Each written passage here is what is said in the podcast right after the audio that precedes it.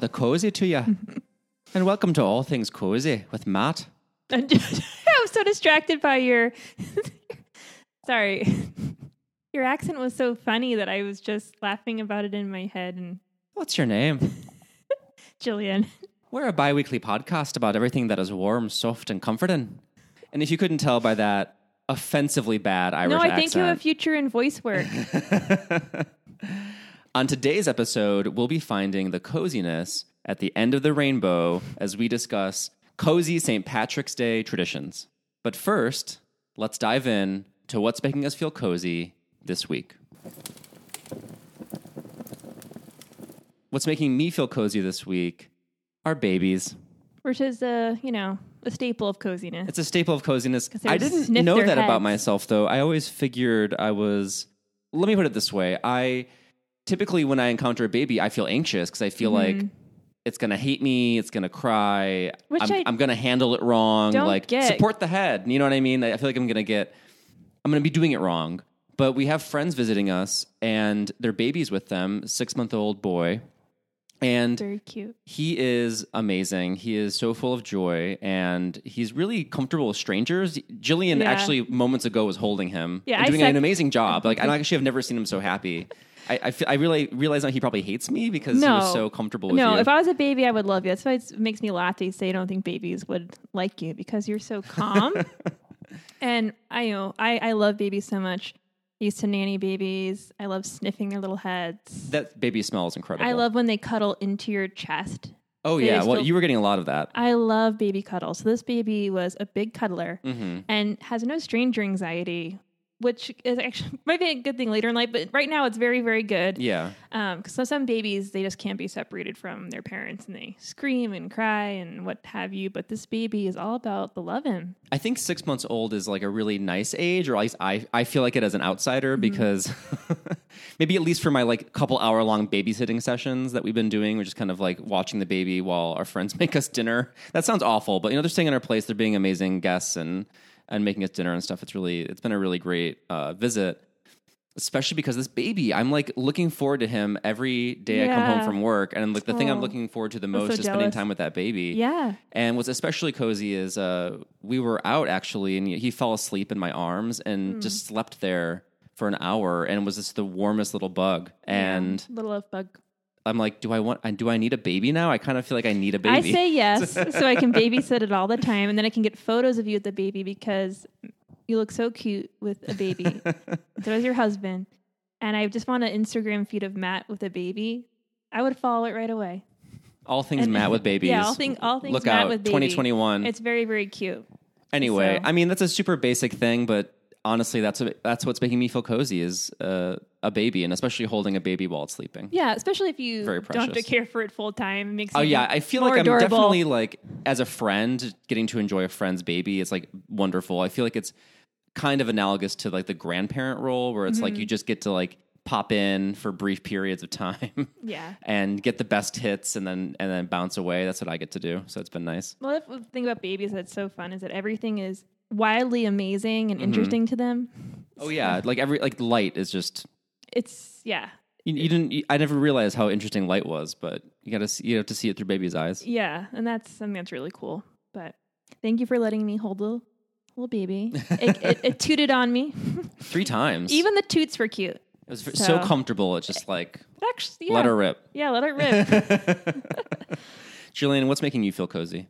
So what's made me cozy this week is Alex Trebek because he recently announced that he's doing better after health setbacks. In case you didn't know, he's battling stage four pancreatic cancer, which Mm. isn't cozy, but he just passed the statistic that a lot of people in this stage of his battle pass away. Mm-hmm. And so I find it nice how he's been updating fans and keeping them in the loop Yeah. since the beginning, which is something he didn't have to do. And I never really watched Jeopardy, but I've been having to write about him a lot.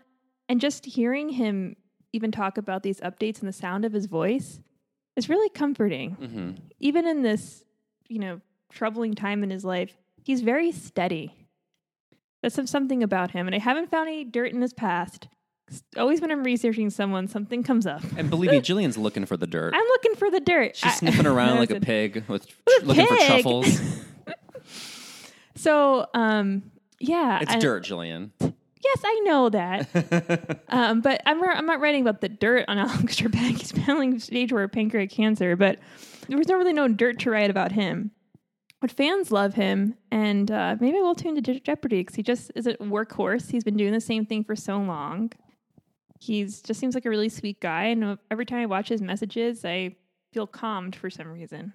I don't know. Yeah, well, he's a really huge staple of American life.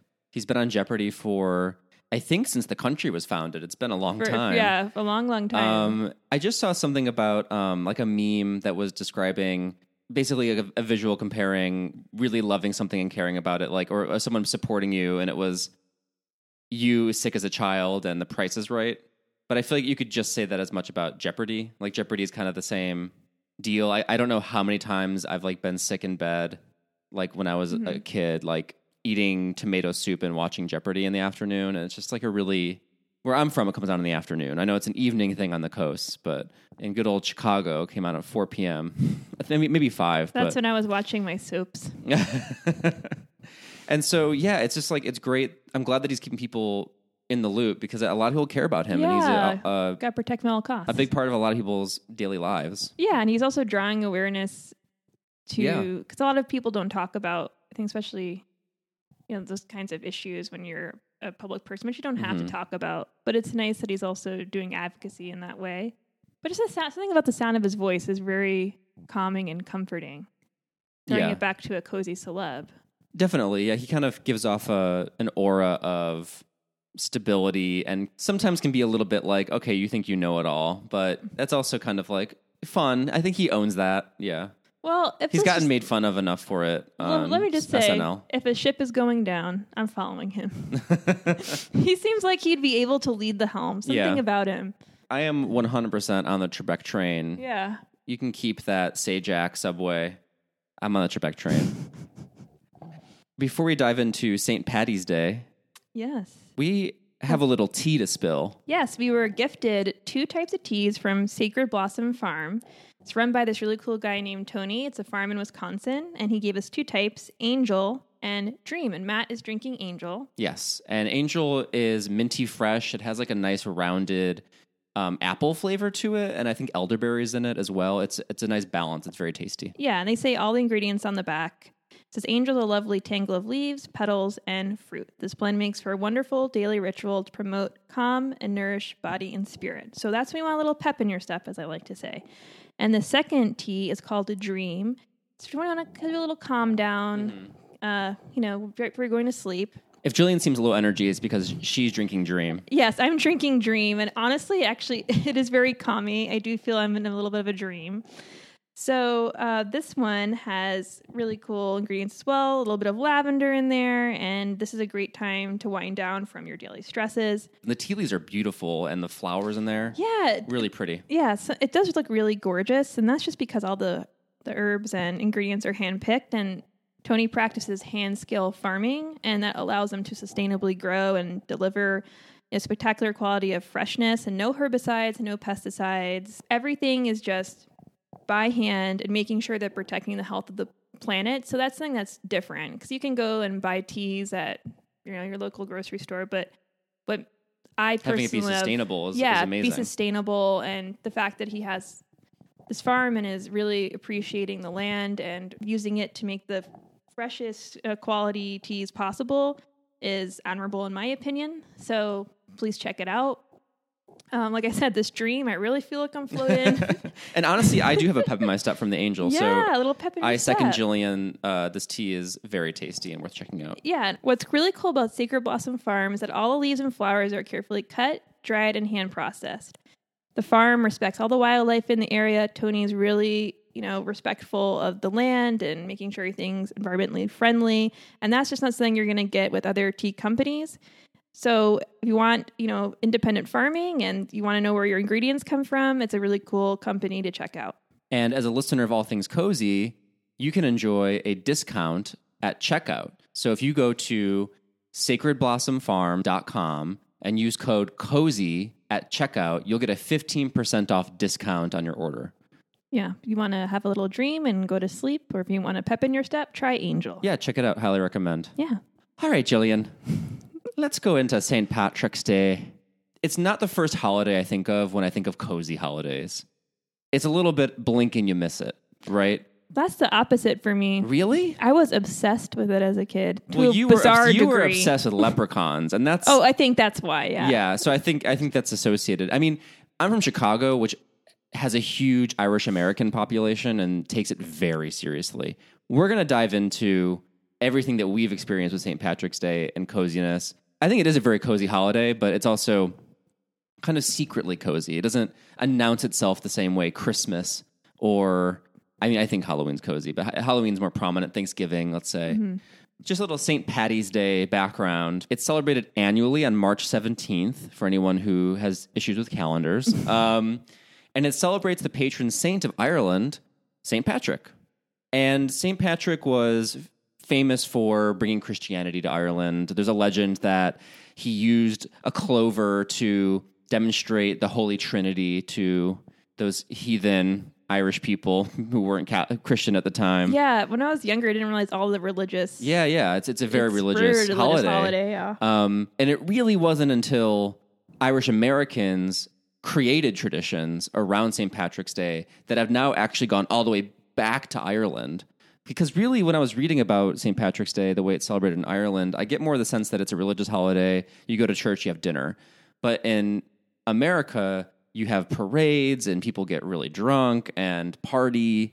Um, there's a lot of foods associated with the holiday in, in America that actually were never associated with the holiday in Ireland, which is kind of interesting. Yeah. So what one thing I didn't know about St. Patrick was that he was in England for a little bit and he came back to Ireland to convert um, predominantly pagans to Christianity, like Matt mentioned. But since he was familiar with, you know, the Irish traditions and cultures from years past, um, he chose to incorporate Irish ritual and symbols into his teaching instead of just eradicate them completely. And that's how we got the Celtic cross, which is something also I didn't know. prior. Which, I mean, was serving drama all over the 90s. Yeah.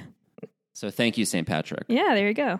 That's the background on the holiday. But in terms of why it's cozy, I mean, I, I, I look at how it was celebrated in Chicago for me. And I mean, Chicago takes St. Patrick's Day actually very seriously. As so, does New York. yeah, they dye the Chicago River green. Not doing it this year though.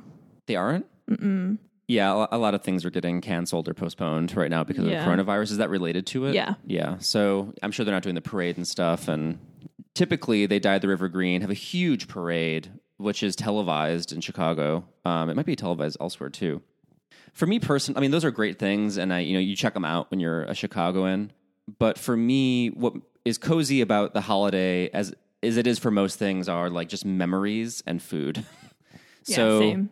uh, when I think about the holiday for me, like it brings up memories of going and getting corned beef and cabbage, which is again an American dish. I didn't realize this that like This is is cheap. it's cheap. Yeah, it's because Irish Americans really couldn't afford bacon sometimes. I guess because they were you know you're you're struggling if you're an immigrant, and they were like, eh, let's substitute it with corned beef. And then that became popular in America and got back to Ireland and became like a whole thing there too. So there's a weird like cross pollination happening. Um, but yeah, it, I mean the the meat is so tender. It's like just a really tasty dish. Oh, I, I loved it when I was little, but now looking back on it, on it, I wonder how I ate it. Yeah, so salty, but like I mean, I I I think I'd eat it now if I weren't a vegetarian. Obviously, I think the flavor would appeal to me. I, I think I typically would have it in a sandwich form, like on rye bread, or um, definitely have a side of potatoes, yeah, Um, for sure, potatoes, cabbage. cabbage. that cabbage is part of it, right? Yeah. Did your Um, mom make it? No, we actually would go to a pub to, to eat Oh, it. There was a pub in um, the suburb we lived in, Chicago. We'd go there. That was like a good corned beef and cabbage place. Yeah. We also would have potato pancakes, like as a side, all around a very tasty meal. And I, I kind of maybe I don't know maybe I'll do a vegan version or a vegetarian version uh, to celebrate this year. Try that out. Oh yeah, for sure. I have a, a little recipe I'll share in a little bit that's vegan. Oh, cool. Yeah. Um, but it's funny because a lot of times people, most of the time, people make fun of uh, Irish food for being bland. Mm-hmm. And though it is very bland, it kind of speaks to my sensibilities. Just put some salt and some carbs, and you're, I I'm- I'm especially in. I'm satisfied with just bread. yeah, no, I would eat just Yeah, bread I need. too. Yeah. in terms of memories too, in terms of the holiday that makes it feel cozy for me is my. I mean, my family like to celebrate it as like an excuse to party.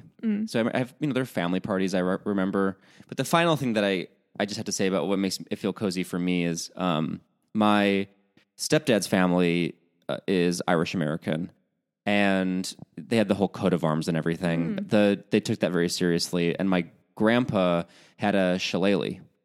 And if you're not familiar with Oh, a yeah, shillelagh, it's a cudgel. It's like a it's like a walking stick, but it's a Oh, yeah. it's knotty. Yeah, I know what you're talking about now. And um, I'm sure you had some leprechauns that had shillelaghs, oh, of course. and you would fight with them. So you could walk with it, but also there's shillelagh fighting, and you just you know you can beat somebody over the head with it. It's very thick, typically, and I think I know why I was drawn to it because as a huge fan of Star Wars, I always liked Emperor Palpatine. Uh, He like I like wizards, I guess. So he was like, oh, he's an old wizard and has lightning out of his fingers. That's cool. And he kind of walks around with a cane in Star Wars: Return of the Jedi, and it's a shillelagh. If you really look at it, it's like Yeah. a knotty piece of you know a walking stick. And so what I would do when um, I would be at my grandpa's place was I would literally pretend I was the Emperor Palpatine from Star Wars and walking around with the shillelagh That's as a cane. cute. I want to see photos of that. I I mean I did a lot of cane work as a kid. Um, my grandma had one like a hook cane, so that I would do more of the Michigan J Frog, sort of like "Hello, my darling," hello, like you Oh, do of like course. kind of like you know the kicks, and that was the kind of work I would do with that cane. The shillelagh was more serious, you know, like I'm an old man, you know. I- Well, it's oh, per- don't it's- it's get off perfect my for lawn! that, I'm going to hit yeah. you with this big shillelagh. And you really could. You can knock someone yeah, out. you really could. Kind of a random Yeah.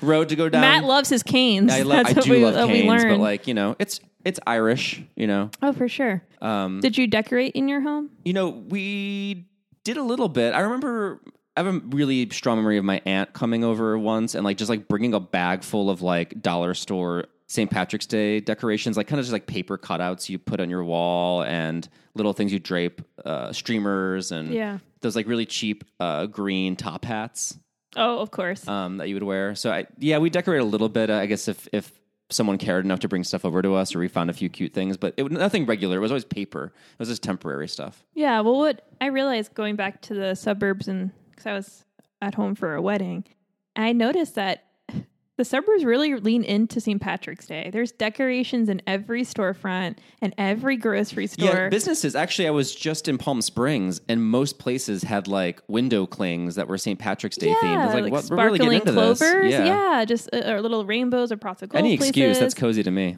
Yeah, I mean, I love a business that leans into holiday decorations, but you don't tend to see it as much in bigger cities, St. Patrick's Day decorations, even in, well, I guess in New York City, but um, yeah, in the suburbs, they go hard because of the St. Patrick's Day decorations, at least on Long Island. For me, I have a little bit more bizarre. I'm. I cannot wait to dive into Jillian's St. Patrick's Day coziness because Jillian was obsessed with leprechauns, and so just can you can you tell the tale? Yeah, I'll dive right in. Uh, so for some reason, I was really into leprechauns, as I was frogs, as I've mentioned before, and that just made me a really cool, want to be around person. Is green your favorite color?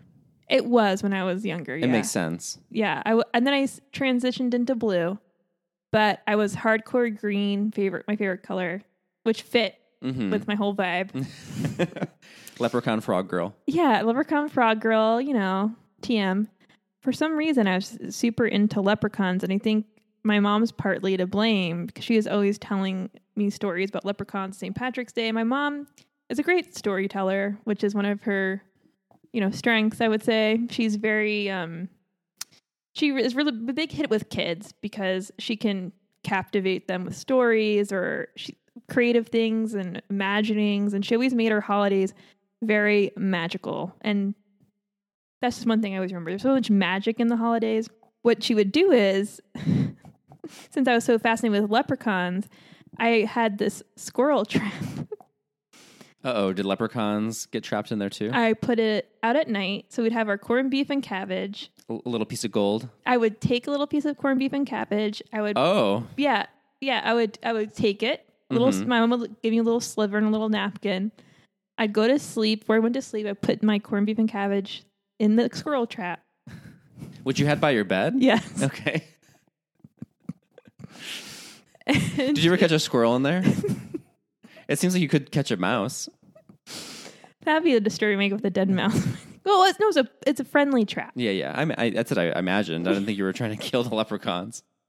It's a friendly trap. wake up to a leprechaun with his neck broken. And I don't know what I was thinking. I just I guess I thought that I'd wake up and the leprechaun would be there and then we ask him where his gold was. I don't know what I was, what my end game was. I don't, yeah, I don't, I don't, it doesn't seem like you really thought through the next steps of like, now I have a really irate little person, I don't know. Maybe like your own be my like, friend. I don't childhood know. Guantanamo. I didn't. I didn't think it through. Um, abducted so when I woke up, Jillian's bedroom. one time my mom, she uh, spread green glitter around the squirrel trap, Mm-hmm. and the door of the squirrel trap was open, and she actually sewed little clothes, and she put little clothes on the squirrel trap, like he had got caught. hmm So part of his jacket got ripped off when he's escaping from the squirrel trap. The corned beef was a little bit eaten. And then I love this so much. I'm I'm so charmed. and then my mom also, you know that when you go to the Michaels, they have those little things for dollhouses that you can paint little Yeah. tiny furniture. She had it unpainted, like he passed the time by making little furniture because leprechauns, as we'll get into it in a little bit, they're known as cobblers, shoemakers, builders. They're an industrious people. they're industrious. That's their occupation. So while he was passing the time in my Guantanamo, I can't say it, in my prison, he was making little furniture as well. And so that was always so magical. Like, imagine waking up, seeing the stream of glitter out of your squirrel trap. it was thrilling. I, I I imagine I would be thrilled to discover that now. I I want to see this. Do you have pictures of it? Mm, I'll text my mom, but she that's one thing that she was always really good at, you know.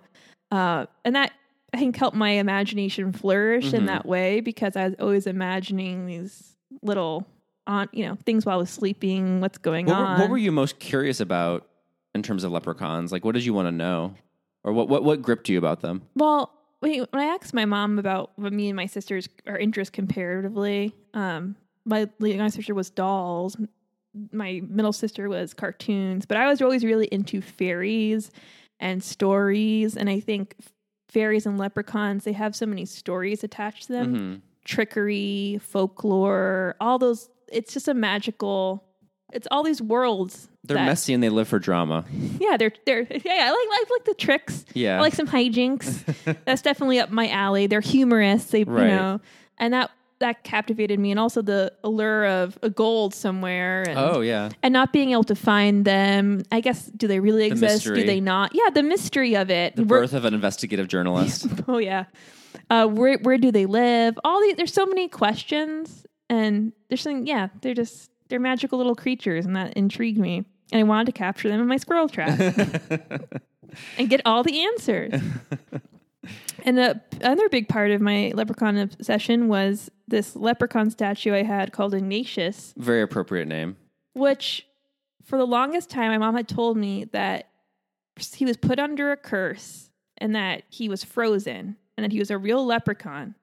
And that if i put pennies under his butt because he sat on a little stool hmm that they would come true. And i kept him in my year, room all year long. I didn't realize how terrifying he was until i actually saw him going home recently it's hard to describe but what i learned was that he was this collector's item to promote guinness beer Oh really? because yes, he, he has a little Guinness in his hand, Oh. and he has a harp, and it was made in the 1960s, and actually go on can be sold on eBay for a good amount of money. But I, you know, treated it like crap, and the, his beard's missing, part of it's missing. What's he made out of? Oh, I'll get Is back to on porcelain that. or like Not fabric? not porcelain. It's some weird material. Um, Okay. He definitely looks like he was made in the 60s, and his cheeks are all red. And I'll share a picture of it um, once the, the episode goes up on our Instagram stories. But he definitely has quite the face. So he's a very rare and highly sought piece. Dates back to 1960s and was made in England. So, uh, but I thought that he was just a frozen leprechaun under a curse. Little did mean, I know that both I had a can be true, I suppose. Yeah. They- maybe Guinness was freezing leprechauns and selling them as Yeah, it was my promotions. grandpa's. I didn't know that I had some like you know, barroom collector's item. I thought it was something magical. Reminds me of an episode of The Simpsons where they're on hard times. They go to pawn off one of, uh, I think Marge's mother's or father's like old heirlooms, and it turns out to just to be like an al- a bottle of Jameson that you just like instead of this is like a Civil War soldier. Yeah. Anyway, No, but good old Ignatius, he was a big part of my life. I pennies, so many pennies under that butt, and uh, people come sleep over and they'd be terrified because he'd be in the corner of my room. you know, he's a creepy little figurine. did your wishes come true? I, I, I, Matt, I was taking so many pennies I couldn't keep track. I had a lot of wishes. I was greedy. Uh, so yeah, I think what makes St. Patrick's Day cozy for me was just my mom making it so magical and cool, and yeah, setting up the trap, not knowing what I would find in the morning. Would that happen locally around St. Patrick's Day? Like that would be like a St. Patrick's Day activity, or was this like a year round interest? It was well, Leprechaun for me was a year round interest. Yeah, I would I would watch Leprechaun movies all year round, all that all that stuff. I mean, I had a year round interest in fairies and leprechauns, but the trap would be St. Patrick's Day after the corned beef and cabbage dinner. Then I would get to work Mhm. waiting for my unsuspecting victim. so yeah, that was um, a good good time in my life. That's amazing. Yeah, and then before we move on, I want to share the recipe that I had mentioned. One year I made colcannon. I, I looked it up to pronounce, to pronounce before, so that I'm pretty sure it's colcannon. And it is an Irish dish made of cabbage, kale, or any other greens you want to use, and potatoes mashed together. So one year I made this vegan recipe that instead of using like a beef, because sometimes most commonly in this dish they put throw beef in, you put in uh, seitan. So yeah, it's actually it's really good. So you mash all the potatoes and put soy milk in this recipe. In, in this case, butter. Make it really creamy, but not a full mash. hmm Then you saute your kale and seitan and all whatever else you want to put in it. And then you mix it all together and put your seasonings. It's definitely a big comfort food. I'll share the full recipe It sounds in the, delicious. in the Facebook group. Yeah, it's a good hack for an, a vegan Irish meal. That's wonderful. Yeah. Were there uh, were there movies? You mentioned you watched movies all year round with leprechauns in them. Was there a favorite of yours that you can recall? I do recall one instance where my mom was pick, picked me up from my friend's house and she got went to Blockbuster to get me one of my Leprechaun movies. And she's like, Oh, I got you this Leprechaun movie. Leprechaun in the Hood. yeah, yeah, Leprechaun on the Hood. and she like, Oh, you know, you haven't seen this before. I got it for you, whatever. And I guess in a bad mood, I said, I already saw that, mom. And I really bit her head off. And that's one of those things where I haven't, crystal clear, you know, my mom went and got me a little Oh, yeah. Leprechaun movie. And I was so mean. It's because you didn't want to see it, or because you already, I already seen it. seen it. of course, I've seen every freaking Leprechaun movie. That remind it's heartbreaking. You think back to that and you're like, I hate myself. I I remember know. I did something similar with the Prince of Egypt soundtrack. so I was super excited about the Prince of Egypt coming out, and my mom knew that. And Sorry. I, it's the animated I, DreamWorks I, movie. I know, but I've never met anyone who, like, yeah, the Prince of Egypt, that was I my- was obsessed. I was like, I, I think it- it's her fault because she was so into the Ten Commandments, which we would watch every Easter. So the idea of like an animated kids version of that was like really, I was ready for it. She got the CD Hmm. and she got it for me in the car, and I remember being so mad because I didn't see the movie yet, and it would spoil the movie. And I like because it mattered so much. yeah, and I I made her feel so bad. Oh, would you yell at her? I think I think it was like as snotty as that. Snotty. like, how can I listen to this? Like now you're gonna now I can't help but listen to it, and it's gonna spoil the movie. It didn't spoil anything. I enjoyed the soundtrack. I loved it, and I loved the movie. It was like I don't. Yeah. I was a real brat in that moment, and I still think about that. And I'm sorry, mom. That was a terrible. I, know. I was a very bad son in that moment. Because I don't think that's part of our characters. I think that's why it sticks out to us. Because I never really was bratty like that as a kid. Where Yeah. like, what idiot mom? I wasn't. That wasn't my personality. But for whatever, you know, the And- Leprechaun and, with that example in particular, I'm like, what was wrong with me? I think I think it must have truly been like I was in adolescent brain and like there was a weird I had like a weird hormonal day or something. Uh, I was in a growth spurt and out of sorts. I don't know because that does that reaction was not Yeah, you don't mess with the Prince of Egypt. It's very important. There's an order to this. So, speaking of St. Patrick's Day movies, although I don't know if this would be classified as a St. Patrick's Day movie or a Christmas movie, I guess you could say both, but I think it's definitely more St. Patrick's Day. yeah, for Um, sure. I, what the reason why I was interested in it was because it did have that Christmas element, and Christmas is cozy. Yeah, well, so Jillian's like, well, can we talk about a Leprechaun movie for the St. Patrick's Day? I was like, I, I don't think those horror movies are really great for the podcast. And she was like, no, I mean an animated Christmas special from 1981 called Leprechaun's Christmas Gold. And I was like, and I'm like, I love Rankin and Bass stop motion animation. That's what this is. Oh, yeah. And I was like, I've never heard of that in my life. Let's do it. Yeah. Um, so yeah, it's a Rankin and Bass St. Patrick's Day special from the very early 80s. And cool. it's short. It's only 25 minutes long, and it's actually really freely available online if you're interested in watching it. Um, We'll share the link in the group. it's a little nutty and like a That's little forgettable. I love it. It's so nutty. That's why it's amazing. So, Jillian, can you give us a rundown of the plot of Sure.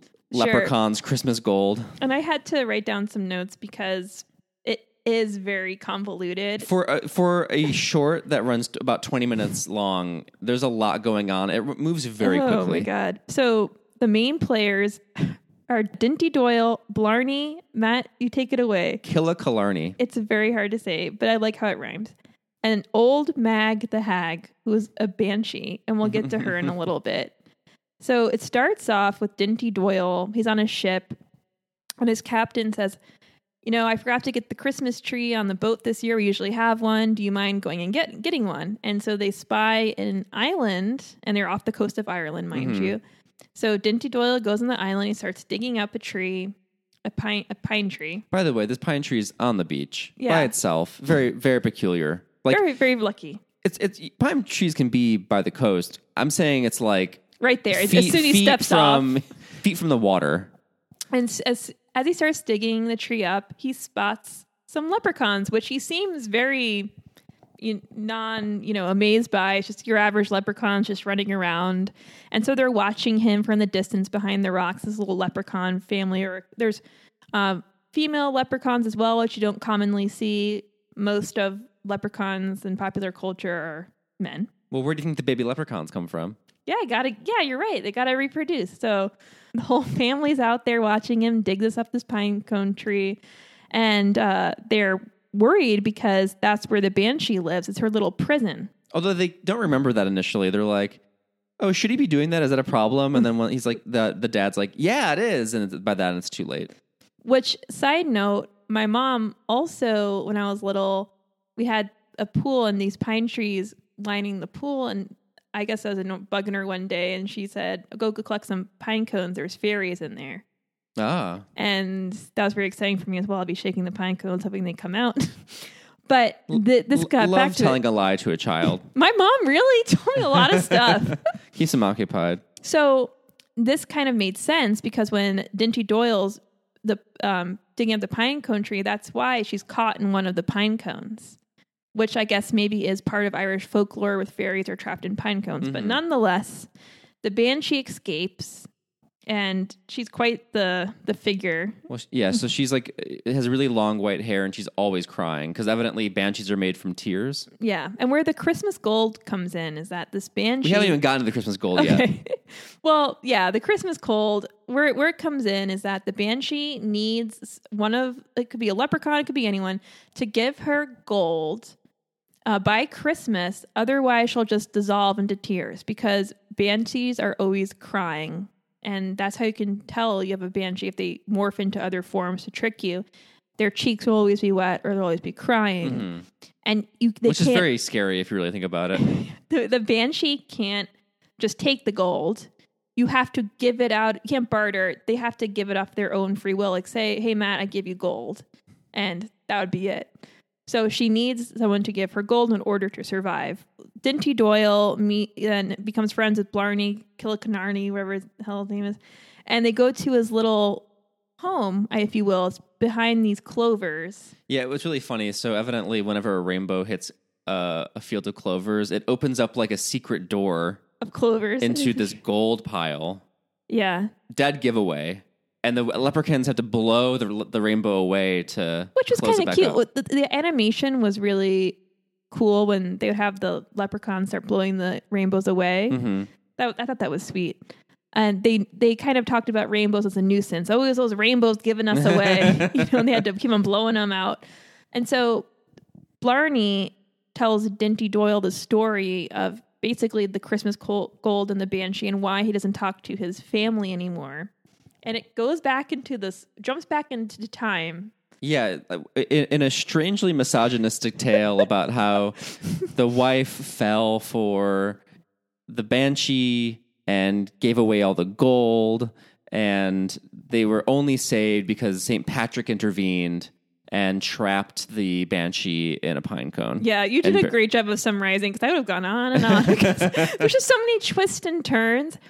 Um, yeah, but what was in- interesting about that is in his retelling, he also noted how the leprechauns are shoemakers, Mhm. and either There's songs, by the way. lots of songs. So they're singing throughout this. I, I would say the songs are the weakest part. The, the songs aren't very interesting. They're kind of you, you listen. and They're like, oh, okay, that's o- that's okay, I guess, and then you immediately forget the melody. I know, especially if we're talk- going off of Heat Miser and all that stuff. I know it is not it's disappointing, even touching the Christmas stuff.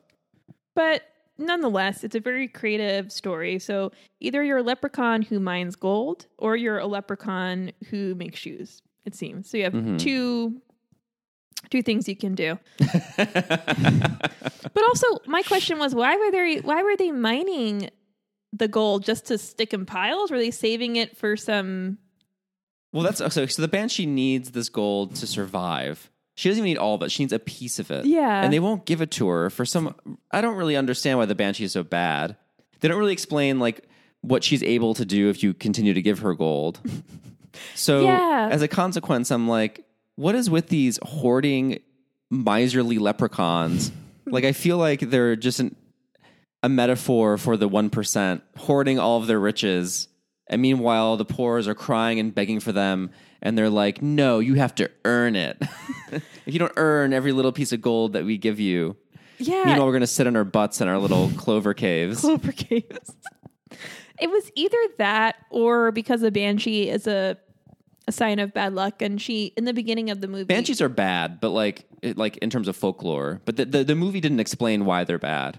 the only thing that they did touch on is that she created a big storm as soon as she was released. Whatever, rain needs to happen.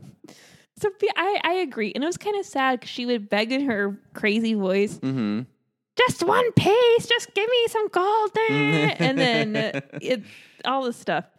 But she also transformed to, as you mentioned, to trick Blarney's wife. And if some apparition like that, because she turned this lovely, all Mhm. dressed in white, she became young and beautiful. I'd be questioning it. She showed up on the, the shoe assembly line, and his wife was just like, Yeah, sure, I'll give you the gold. So I could kind of understand be a little frustrated. Some random woman comes up to you and says, Give me your gold. It's like basically when a scammer calls your grandparent. Yeah, that's basically what it was. well, this guy, he's in a jam. I think I need to. apparently, my social security card is canceled. I have to pay to get it renewed. Yeah, and Um, Blarney and his wife had this fight, which I thought was really funny, actually. I think he abandoned his family because he runs off to his little gold cave to protect it over staying with his family. Yeah. No, I agree. But I thought it was kind of He chose gold over family, and he's the hero of the story. I, I think thematically, this is a problematic short. well, the obsession with gold is Yeah. problematic. They all are so upset. It's all I'm sorry, obsessed. It's all they talk about. Their homes are filled with gold. but talking about the set, well, I, I'm jumping ahead because there's still another twist. we haven't we haven't we haven't finished summarizing the movie yet. So Dinty, once Blarney is finished telling this tale, little old Dinty decides he get well. Blarney says, "I'm going to give you the gold, my gold," which I don't understand why Blarney gave Dinty his gold, but the banshee um comes back and tries to trick Dinty as he's Hmm. going back, trying to go back home to his ship, and he gets tricked. So she transforms into a young woman. It's different than one who tricked Blarney's wife. She's got an mo. And so she comes young again, but she's crying and she's crying the whole time, and Dinty doesn't even realize it. So he, he doesn't listen to anything that Leprechaun told him. no. So Dinty gives the banshee the gold, and she turns into her real form, and uh, she she steals the gold. And then once again, Deus Ex Machina, St. Patrick has to show up and fix the situation. Yeah, he's kind of mean to the banshee too, because when he first tricked her to get that pine cone, he was talking so nicely to her. He- Yeah. He said, "Yeah, sure, why not? Of course, I'll give you the gold. Just do this one little thing for me. Can you dissolve into tears?" And she did. And It's basically like Dumbledore's relationship with Harry Potter. yeah, like and they came with the the pine cone, and that was it. Then she's trapped. So I justice for the Banshee. Yeah. Old Mag the Hag. yeah, Team Banshee. She was done wrong. yeah, she was oh, stuck on this island, just run around. Stuck under a pine tree. Yeah, begging for gold, crying all She'd the do time. much better now. I think her Go- GoFundMe would probably. Yeah, She'd make it to every Christmas. Yeah, but the, the set of the movie was super cute. In the leprechauns' homes, there's so many small de- details. Yeah, the animation, as always in these, is the It's thing about them. I just It's it's, just so awe-inspiring. The level of detail. yeah, the level of detail. Their rugs were woven out of clovers, and Yeah. everything was adorned with clovers. Their little outfits were so cute. Um, I think that's what drew me to the movie. It, there's there's nothing like these movies. That's what I love about them. I, th- I mean, if you can spare 20 minutes, Google Leprechaun's Christmas Gold. It'll pop right up. yeah, and a banshee can be pretty scary when she when she transforms back into her true self. So I don't know if you have little kids, maybe maybe not. She's not that scary. If I uh, saw her real I banshees kid, are I'd be scarier. scared. Like evidently, if you drop a comb or something, you're you're doomed. Like they lure you to your death or something. And Yeah. so people now Yeah, just a Um, little background on the never pick up a comb that's lying on the ground. Yes, that's part of it. Um, What else do banshees do? So apparently, they begin to cry when someone's about to die. So that's Mhm. why people don't want them around. Yeah. But they're just giving warnings, in my opinion. Don't shoot the messenger. so it could vary from a low, pleasant singing to a piercing or shattering noise. And they're often dressed in white or grayish white gown, which is true because in the movie she was wearing a Mhm. long white gown and her hair is very long and white and gray. And like you said, Matt, it goes back to you know the comb because they're always combing their hair for some reason, and as do mermaids. So same thing. If you see a comb, don't you know pick it up. Ladies be combing their hair. Yeah, all those ladies got their long hair, their gowns. So yeah, that's pretty much it on banshees. But going back to leprechauns, the history, uh, they go back to the eighth century. They're legends of uh, water spirits. I can't pronounce it. Called Luchrapan, which means It looks almost scientific. Yeah, I, can't, I, can't say that either. Lucarpan, meaning small body. And then they eventually merged with a mischievous household fairy said to haunt cellars and drink heavily. So I guess it's this merging of this water spirit with a spirit that likes to drink a lot. Yeah, I just I wonder like because I think this is not the least cozy part of St. Patrick's Day is the binge drinking. Was that already there, and then leprechauns were kind of tied to it because of that trait, or how did that work? But Yeah, I'm curious how they became these little partiers they're Yeah. always seen as mischievous little partiers. Yeah. But um yeah, I'm not sure about that. But one description I saw of leprechauns, they were called male loners. I thought was really funny. And, um, but like you said, they have to have babies. maybe not. Maybe they're incels.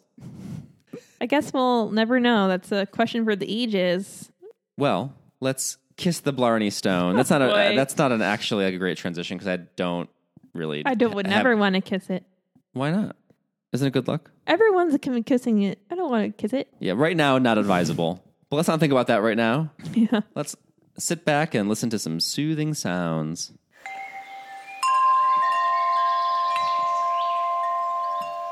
My soothing sound this week is a little ditty by Purity Ring called Stardew, which I think Stardew in itself is a really cozy name for a song. A very, very cozy name. I love the band Purity Ring. So it's it's a, a duo, like I said, uh, Megan James and Corin Roddick. They're coming out with their third album, but they haven't released new music for five years. Been waiting a long time for new Purity Ring. They kind of have an, like an electronic sound with like a, a heavy beat to it, but a really a lot of unusual mixes and natural sounds, like a lot of crunchy crinkling and eh, there's kind of a Bjork ishness to some of their music, and it can sound a little experimental, but I find it to be kind of an, an enveloping electronic experience, I guess. Yeah. What I think is really interesting about their music too is um, her lyrics are very visceral and very grounded in the body and natural experiences, which I think kind of makes them a little like witchy and cozy. Yeah, terms of- natural sounds are always cozy. And if you ever get the chance to see them live, they do they put on a really interesting live show because you know it can be a struggle to kind of dramatize electronic music, but they have these really special rigs that are like these like light cocoons that the drummer will hit and it will bring out the tone and light up. That's and it's like a beautiful light show with the percussion. Like they've really thought through how to make electronic music, how to make it a live experience, show that they're actually doing something live, and make that really beautiful in the process. Like I think if you if you get a chance to see them on tour, I highly recommend checking out Purity Ring um, if it is safe to gather in a crowd at that time. So. Yeah. Um, Sounds lovely. it, it- for posterity, right now we're recording, and the coronavirus is, you know, there's a lot of Running uh, rampant. social uh, distancing. We're trying to quarantine so that it slows the spread. That's why I'm um, advising maybe not go into crowds if you don't need to.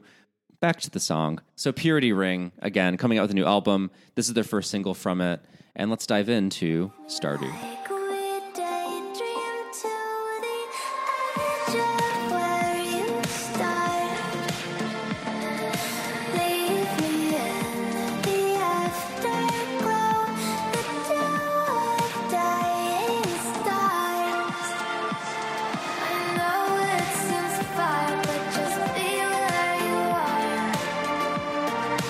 It's a, bouncy, fresh beat. Yeah, it's very pretty. I like, like you mentioned, all of the little sounds echoing and bouncing off one Yeah. another.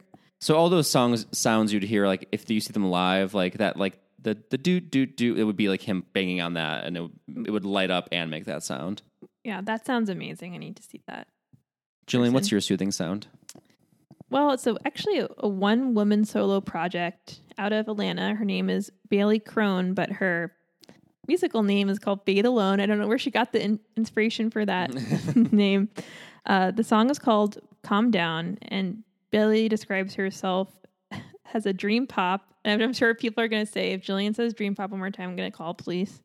But it's a dream pop one woman solo project, and she plays everything on the project from drums, guitar, vocals, and she describes it as she creates songs as you can lie on the floor and stare at the ceiling too, which is my jam. So this song is called Calm Down. It was based on her experiencing having panic attacks, which seems appropriate for the time right now because as someone who has medical related anxiety, I've been to the ER three times thinking I have deep vein thrombosis, which of course I did not. and so she modeled the song after having panic attacks, which doesn't sound cozy, but when I explain a little bit more, maybe it will.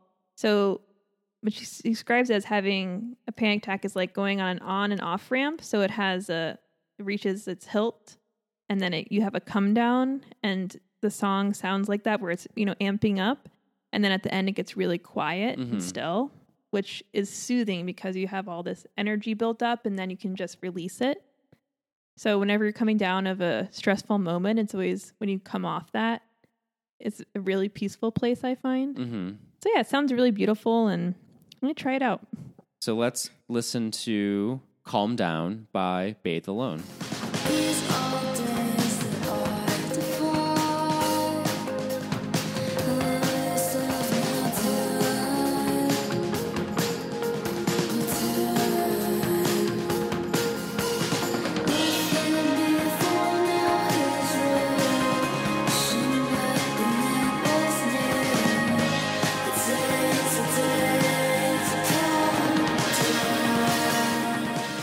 Love that sound.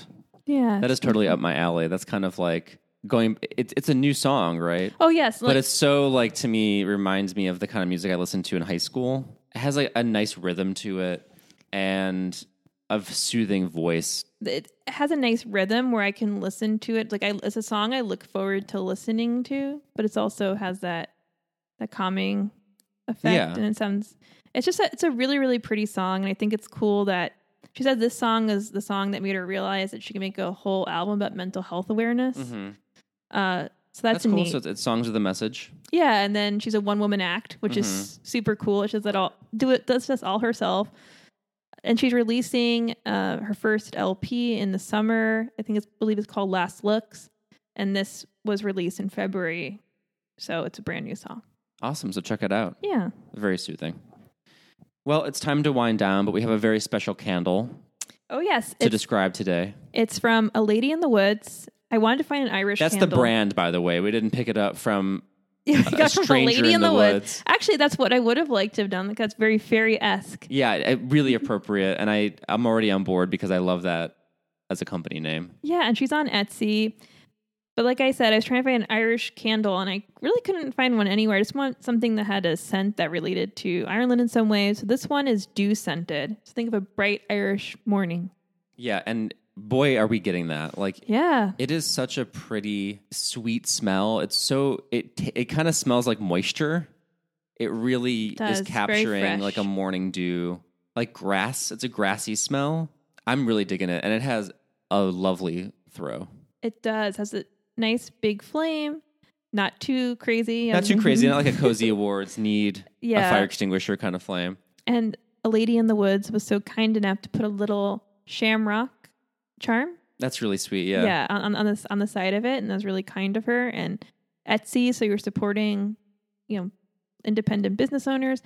But like Matt said, it has such a fresh, nice smell. hmm yeah. The packaging is really cute. It came all wrapped up in twine. hmm and it has this little shamrock charm on it. And I, it, I really am loving the smell on this. It's great throw. It's filling up the room. Yeah, It's like exactly what you want to get from this. This is a full wick up for me. full wick up. Especially, Yeah. it's great for spring. Uh, Thank goodness. After I feel like we've had a little rough go here. I feel like we haven't had like a solid two wick candle in a while. I'm so relieved to have a solid heavy hitter like this. Yeah, so heavier. It's a good way to say it, and it was affordable too. Yeah. we got to talk about the price as well because our last candles they were kind of expensive, and they you didn't get your bang for your buck. Right.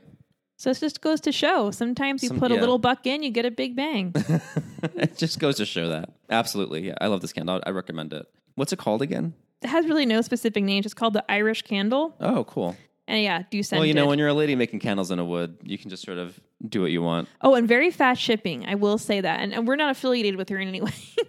but it was a super fast shipping. I ordered it on Sunday. It got here today. So that's pretty quick. Wow, that's pretty. That's pretty good. Yeah. So on Etsy, A Lady in the Woods, get your Irish ca- candle, get to it. It's time to to wrap up. It's time to go in our clover cave. With our gold. yeah, don't don't shoot your rainbows at us and uncover us. But before we do, we'd like to shout out. First of all, we have a five star review that has words to it, and I'd like to read those words. Thank you, Zenthropologist, for your five star review. They write, "Love." No, cute. Just want to say, I just discovered your podcast, and it's the dose of self care I didn't even realize how badly I needed in my day. Five stars for sure, and a dedicated listener now. It soothed me right in the middle of a big move I was just doing this morning. Well, I hope your move That's was so nice. successful. I'm glad we could soothe you throughout Yeah, that that's really process. we can be stressful. And thank you so, so much for your kind words and your review. Yes, thank you. And, you know, so- follow Zenthropologist's example and leave us a five star review. Write us a little, Yeah. little little shout out. words, yeah, a little shout out. It would surely make us very lucky on the St. Patrick's Mm-hmm. Day. We have our new patrons, Aaron and Heather. They wrote us the kindest messages on on our Patreon page, and we're excited to send them the handmade pins because that was our exclusive. Yeah. So again, um, if you join through March, Mm-hmm. and at once it's March 31st, the offer expires. That will also sh- send you the Valentine's Day pin that has "Stay Cozy" on it. And Matt makes them by hand, like a little leprechaun. In I do. Well, yeah, you can't catch me in your squirrel trap, Jillian.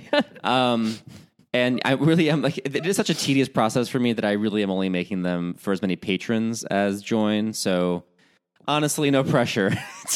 Yeah. But if if it is something that sounds interesting to you and you, you're like, yeah, I've been on the fence, I'll give a dollar here. Um, that's all it takes to get you a Stay Cozy pin. We do appreciate the support. Yeah, and uh, thank you again. Yeah. Show, so if you if you're interested in that, show your support by joining our Patreon at patreon.com slash all things cozy. And of course you can find us online at all things cozy podcast on Instagram and on Facebook. Um, check us out there. Join the the cozy community, Yeah. if you will. And that wraps up our episode for today. We hope you have a wonderful St. Patrick's Day. yeah. Hope it's very lucky. Maybe you'll catch a leprechaun in your squirrel trap, or you'll put some pennies we up really some hope leprechauns' that for you. Yeah, exactly. Put some pennies under leprechaun butts. eat some corned beef and cabbage. And I'll Um, share the hit some more with the recipe. shillelagh. yeah, I'll share the recipe for the colcannon in the Facebook group, and I'll share a picture of Ignatius. Wonderful. So stay safe, wash your hands, and as always, stay, Stay cozy. cozy.